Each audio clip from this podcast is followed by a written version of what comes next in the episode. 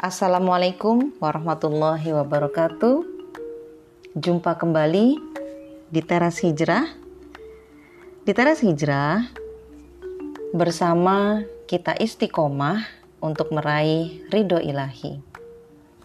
Kali ini Teras Hijrah akan membahas satu tema tentang untung yang berujung kerugian. Tidak seorang pun yang ingin rugi dalam hidupnya. Berbagai upaya akan dilakukan untuk memperoleh keuntungan. Islam telah menjelaskan bahwa tidak setiap cara yang sepertinya menguntungkan benar-benar menguntungkan secara hakiki. Setiap cara yang haram, walaupun kelihatan bisa memberikan keuntungan yang berlipat ganda, namun secara hakiki merupakan racun yang secara pasti akan mendatangkan kerugian cepat ataupun lambat. Riba misalnya. Walaupun secara hitungan matematis akan menguntungkan, namun Allah Subhanahu wa taala, zat yang Maha Tahu, menyatakan bahwa riba adalah salah satu sumber kerusakan. Allah Subhanahu wa taala berfirman dalam Quran surat Al-Baqarah 276. Allah memusnahkan riba dan menyuburkan sedekah dan Allah tidak menyukai setiap orang yang tetap dalam kekafiran dan selalu berbuat dosa.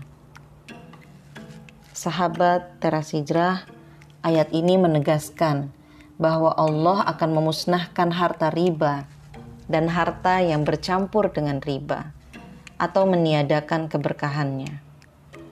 Rasulullah Shallallahu Alaihi Wasallam juga menyatakan, sesungguhnya harta riba walaupun banyak jumlahnya pada akhirnya akan menjadi sedikit.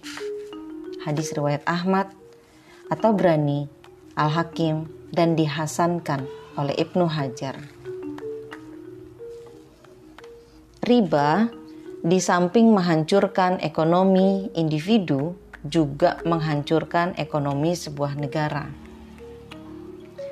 Negara yang Allah ciptakan dengan kekayaan yang melimpah, dengan perkiraan kekayaannya bisa mencapai 200 ribu triliun, saat ini, saat memakai sistem ekonomi kapitalisme, sistem yang tidak bisa lepas dari riba, telah menjadikannya terlilit hutang yang cukup besar. Hingga akhir Juli 2015, total hutang pemerintah mencapai 2.911,41 triliun. Di tahun 2016, untuk pembayaran bunga ribanya saja direncanakan sebesar 183.429 triliun. Itu data tahun 2016. Data tahun ini lebih besar dari itu. Di samping riba, goben fahish atau penipuan harga, tadlis penipuan barang atau alat tukar, ihtikar penipuan dari berbagai aktivitas haram lainnya Walaupun sekilas akan menguntungkan pelakunya, namun pasti akan menjadikan bangkrutnya bisnis mereka. Minimal hilangnya berkah usaha mereka. Hartanya melimpah, namun dia tidak mendapatkan ketenangan dari harta tersebut, atau dia diberi penyakit yang menjadikannya tidak bisa menikmati harta yang melimpah itu. Imam Ahmad menceritakan dalam musnadnya dari Faruh Maulanya Utsman bahwa Umar pada saat menjadi Amirul Mukminin dia keluar menuju masjid kemudian melihat makanan berserakan. Maka dia bertanya, "Makanan apa ini?" Mereka menjawab, "Makanan yang didatangkan kepada kami." Maka dia berkata, "Semoga Allah memberkahi makanan ini." Dan orang yang mendatangkannya. Kemudian ada yang berkata, "Wahai Amirul Mukminin, makanan itu telah ditimbun." Umar bertanya, "Siapa yang telah menimbunnya?" Mereka menjawab, "Faruh, Maula Usman, dan Fulan, maulanya Umar. Maka Umar mengutus utusan untuk memanggil keduanya. Kemudian dia berkata, "Apa yang mendorong kalian berdua untuk menimbun makanan kaum muslimin?" Keduanya menjawab, "Wahai Amirul Mukminin, kami membeli dengan harta kami dan menjual dengan usaha kami." Maka Umar menjawab, Aku mendengar Rasulullah Shallallahu Alaihi Wasallam bersabda, Barang siapa menimbun harta muslimin, maka Allah akan menimpakan kepadanya kebangkrutan atau penyakit kusta. Maka Faruh ketika itu berkata, Wahai Amirul Mukminin, aku berjanji kepada Allah dan kepadamu untuk tidak akan mengulangi menimbun makanan selamanya. Adapun Maula Umar dia berkata, hanya saja kami membeli dengan harta kami dan menjualnya. Abu Yahya, perawi hadis berkata, maka sungguh aku melihat hamba sahaya Umar terkena penyakit kusta. Yang lebih berbahaya bukan hanya di dunia. Harta haram juga akan menjadi salah satu penyebab siksaan Allah Subhanahu wa taala. Sesungguhnya tidak akan masuk surga daging yang tumbuh dari yang haram. Neraka lebih layak baginya. Hadis riwayat Ahmad dan Ad-Darimi. Sungguh, saat ini di tengah banyak jalan pintas untuk mendapatkan harta, kehati-hatian sangat diperlukan. Melakukan yang haram tidak akan menambah rizki kita. Justru akan mengurangi jatah rizki halal yang Allah telah siapkan untuk kita jika kita bersabar. Sahabat teras hijrah, meninggalkan yang tidak berguna itu adalah sesuatu yang harus kita lakukan.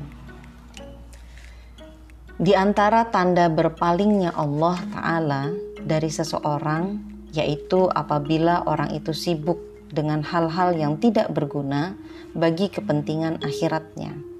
Imam Al-Hasan. Dari Abu Hurairah radhiyallahu anhu ia berkata, telah bersabda Rasulullah Shallallahu alaihi wasallam, sebagian dari kebaikan Islam, sebagian dari kebaikan keislaman seseorang ialah meninggalkan sesuatu yang tidak berguna baginya. Hadis riwayat At-Tirmizi dan Ibnu Majah. Hal yang tidak berguna bisa berupa perbuatan maupun perkataan. Suatu ketika, seorang sahabat meninggal dunia. Seseorang berkata, "Berilah kabar gembira dengan surga."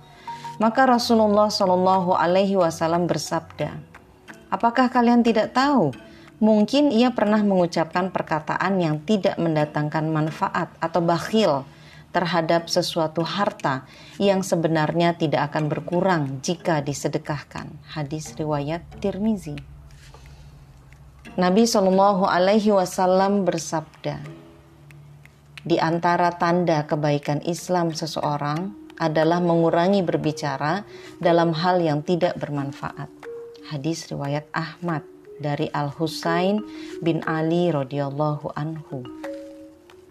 Oleh karena itu, Alangkah beruntungnya orang-orang yang senantiasa menghitung-hitung perkataannya. Umar bin Abdul Aziz radhiyallahu anhu berkata, Siapa yang menghitung perkataannya dibanding amalnya, maka ia akan sedikit bicara, kecuali dalam hal yang bermanfaat. Ketika kita tidak berupaya menyibukkan diri, bersiap-siap menghadapi kehidupan akhirat kelak, maka Allah bisa memberikan kesibukan lain yang tidak bermanfaat untuk kehidupan kita. Ketika kita tidak sibuk menyerukan dakwah Islam, kita akan dibuat sibuk berbicara menyerukan yang lain. Padahal ini adalah di antara tanda bahwa Allah tidak senang dengan kita. Imam Al-Hasan berkata, di antara tanda berpalingnya Allah Ta'ala dari seseorang, yaitu apabila orang itu sibuk dengan hal-hal yang tidak berguna bagi kepentingan akhiratnya. Ada orang yang ketika diajak mengaji selalu beralasan sibuk. namun ternyata masih sempat melakukan aktivitas yang dia dihabiskan waktunya selama berjam-jam lamanya. Padahal dia tidak termasuk orang yang kekurangan untuk makan. Jadi dia hanya menghabiskan waktunya saja untuk bersantai-santai. Ada orang yang bergelimang harta, namun tidak ada waktu untuk menenggelamkan diri beribadah kepada Allah Ta'ala. Anehnya, sebagian besar waktunya habis untuk bekerja mengumpulkan harta. Padahal harta yang sudah Allah berikan kepadanya tidak akan mampu dia habiskan. Nauzubillah. Sahabat teras hijrah, marilah kita perdalam lagi pemahaman kita tentang Islam. Kita laksanakan ketaatan bersama-sama dan kita istiqomah di dalam ketaatan itu. Semoga Allah senantiasa memberikan kita petunjuk dan menguatkan kita untuk tetap istiqomah. Sampai jumpa di rubrik teras hijrah yang lainnya. Bilahi taufiq wal hidayah.